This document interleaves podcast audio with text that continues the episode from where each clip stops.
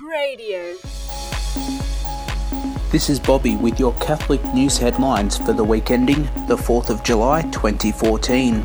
In this week's news, Pope Francis's latest interview, Iraqi Archbishop calls for a new government to stop ISIS, a Supreme Court win for US companies who oppose contraception, the Royal Commission into Institutional Responses to Child Sexual Abuse asks for two more years, Catholic school set to open to asylum seekers on Christmas Island, and 600 youth to gather in Sydney for CFC's Youth Conference.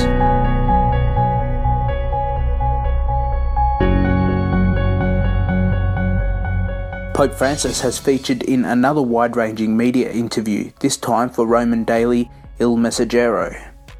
The topics ranged from the sensitive issues of feminism and declining birth rates across Europe to more practical issues such as how the Church should cater for the widening divide between the rich and poor and the missionary role of politicians in today's changing world.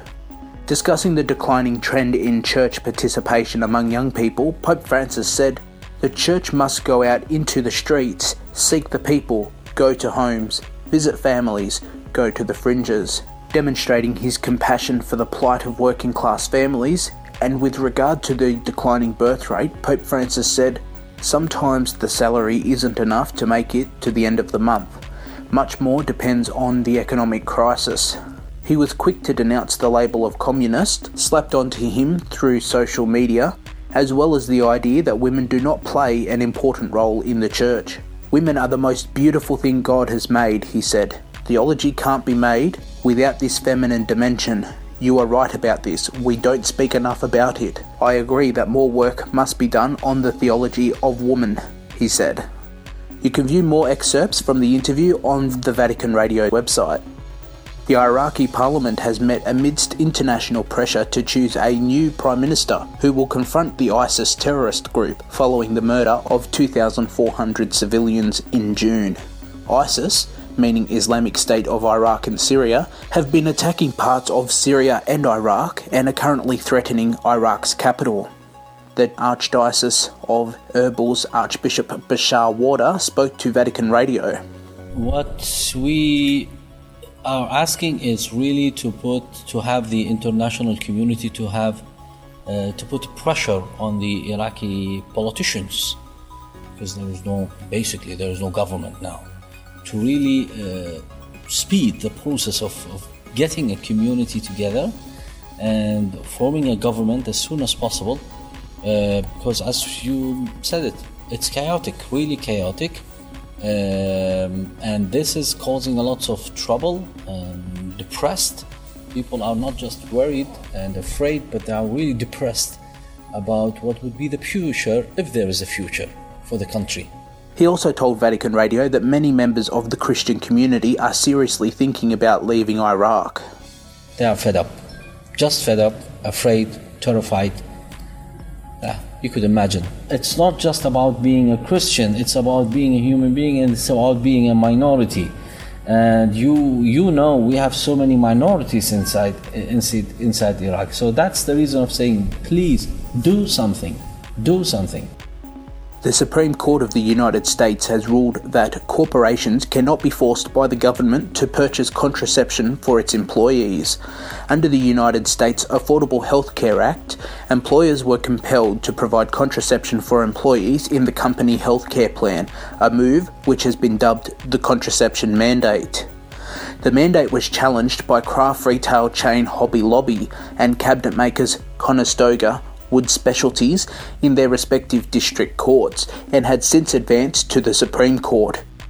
The court ruled that such a mandate is unconstitutional and illegal, as the US government could not prove that the mandate was the least restrictive means in providing free access to contraception. The decision has been cited as a victory for religious freedom in the United States. Eric Scheidler, Executive Director of the Pro Life Action League, said this ruling in favour of Hobby Lobby is a victory for all who cherish religious freedom. The movement that began with hundreds of protest rallies outside federal court buildings has just won a great victory inside the nation's highest court.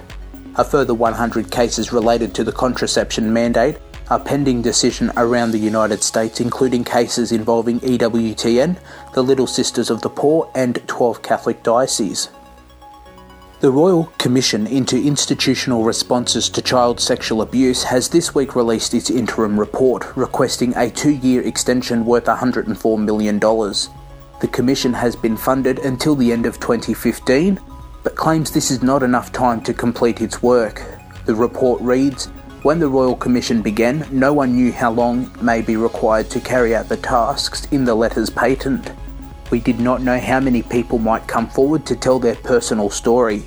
No one was aware of the number of institutions about which there may be allegations of abuse.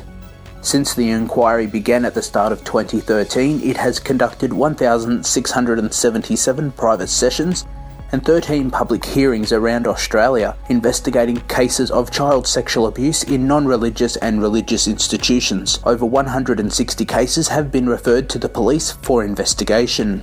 Some organisations that have been examined at public hearings so far include Scouts Australia, the New South Wales Department of Community Services, YMCA New South Wales, an Anglican diocese, and a number of Catholic dioceses and agencies. The Commission is today concluding its public hearing for a case study concerning the Diocese of Wollongong.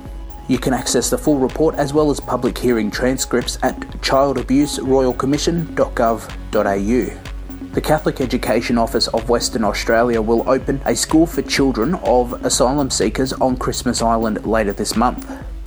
The school, known as the Christmas Island Learning Centre, will be a partnership between the Catholic Education Office and the Australian Federal Department of Immigration. The centre is set to provide early childhood to secondary level education for the 56 school aged children in the Christmas Island Immigration Detention Centre.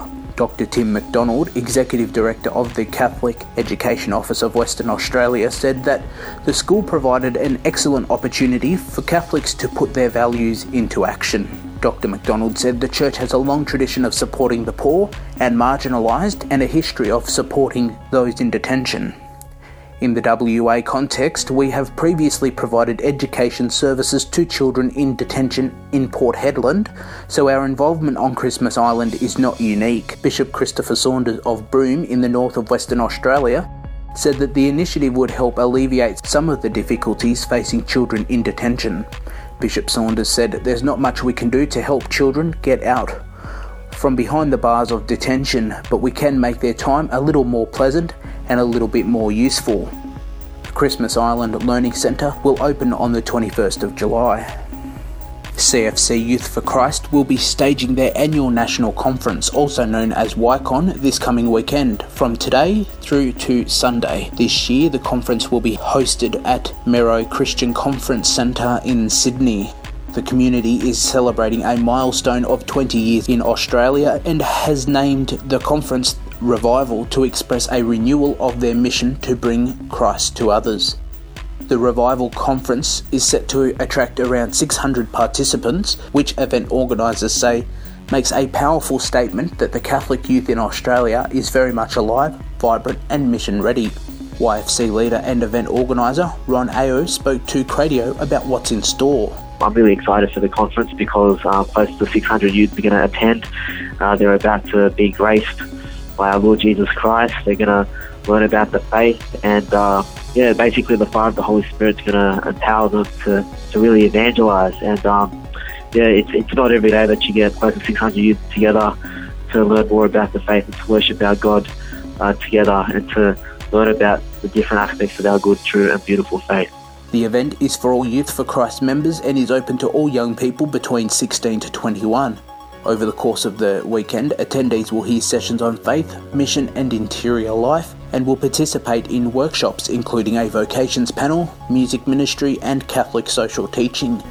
They will have praise and worship, Mass, and Eucharistic adoration throughout the weekend, with Apostolic Administrator Bishop Peter Comensoli celebrating Mass on Sunday. That's it for this week's headlines. Thanks for listening. For more talks, interviews, and programs, visit cradio.org.au.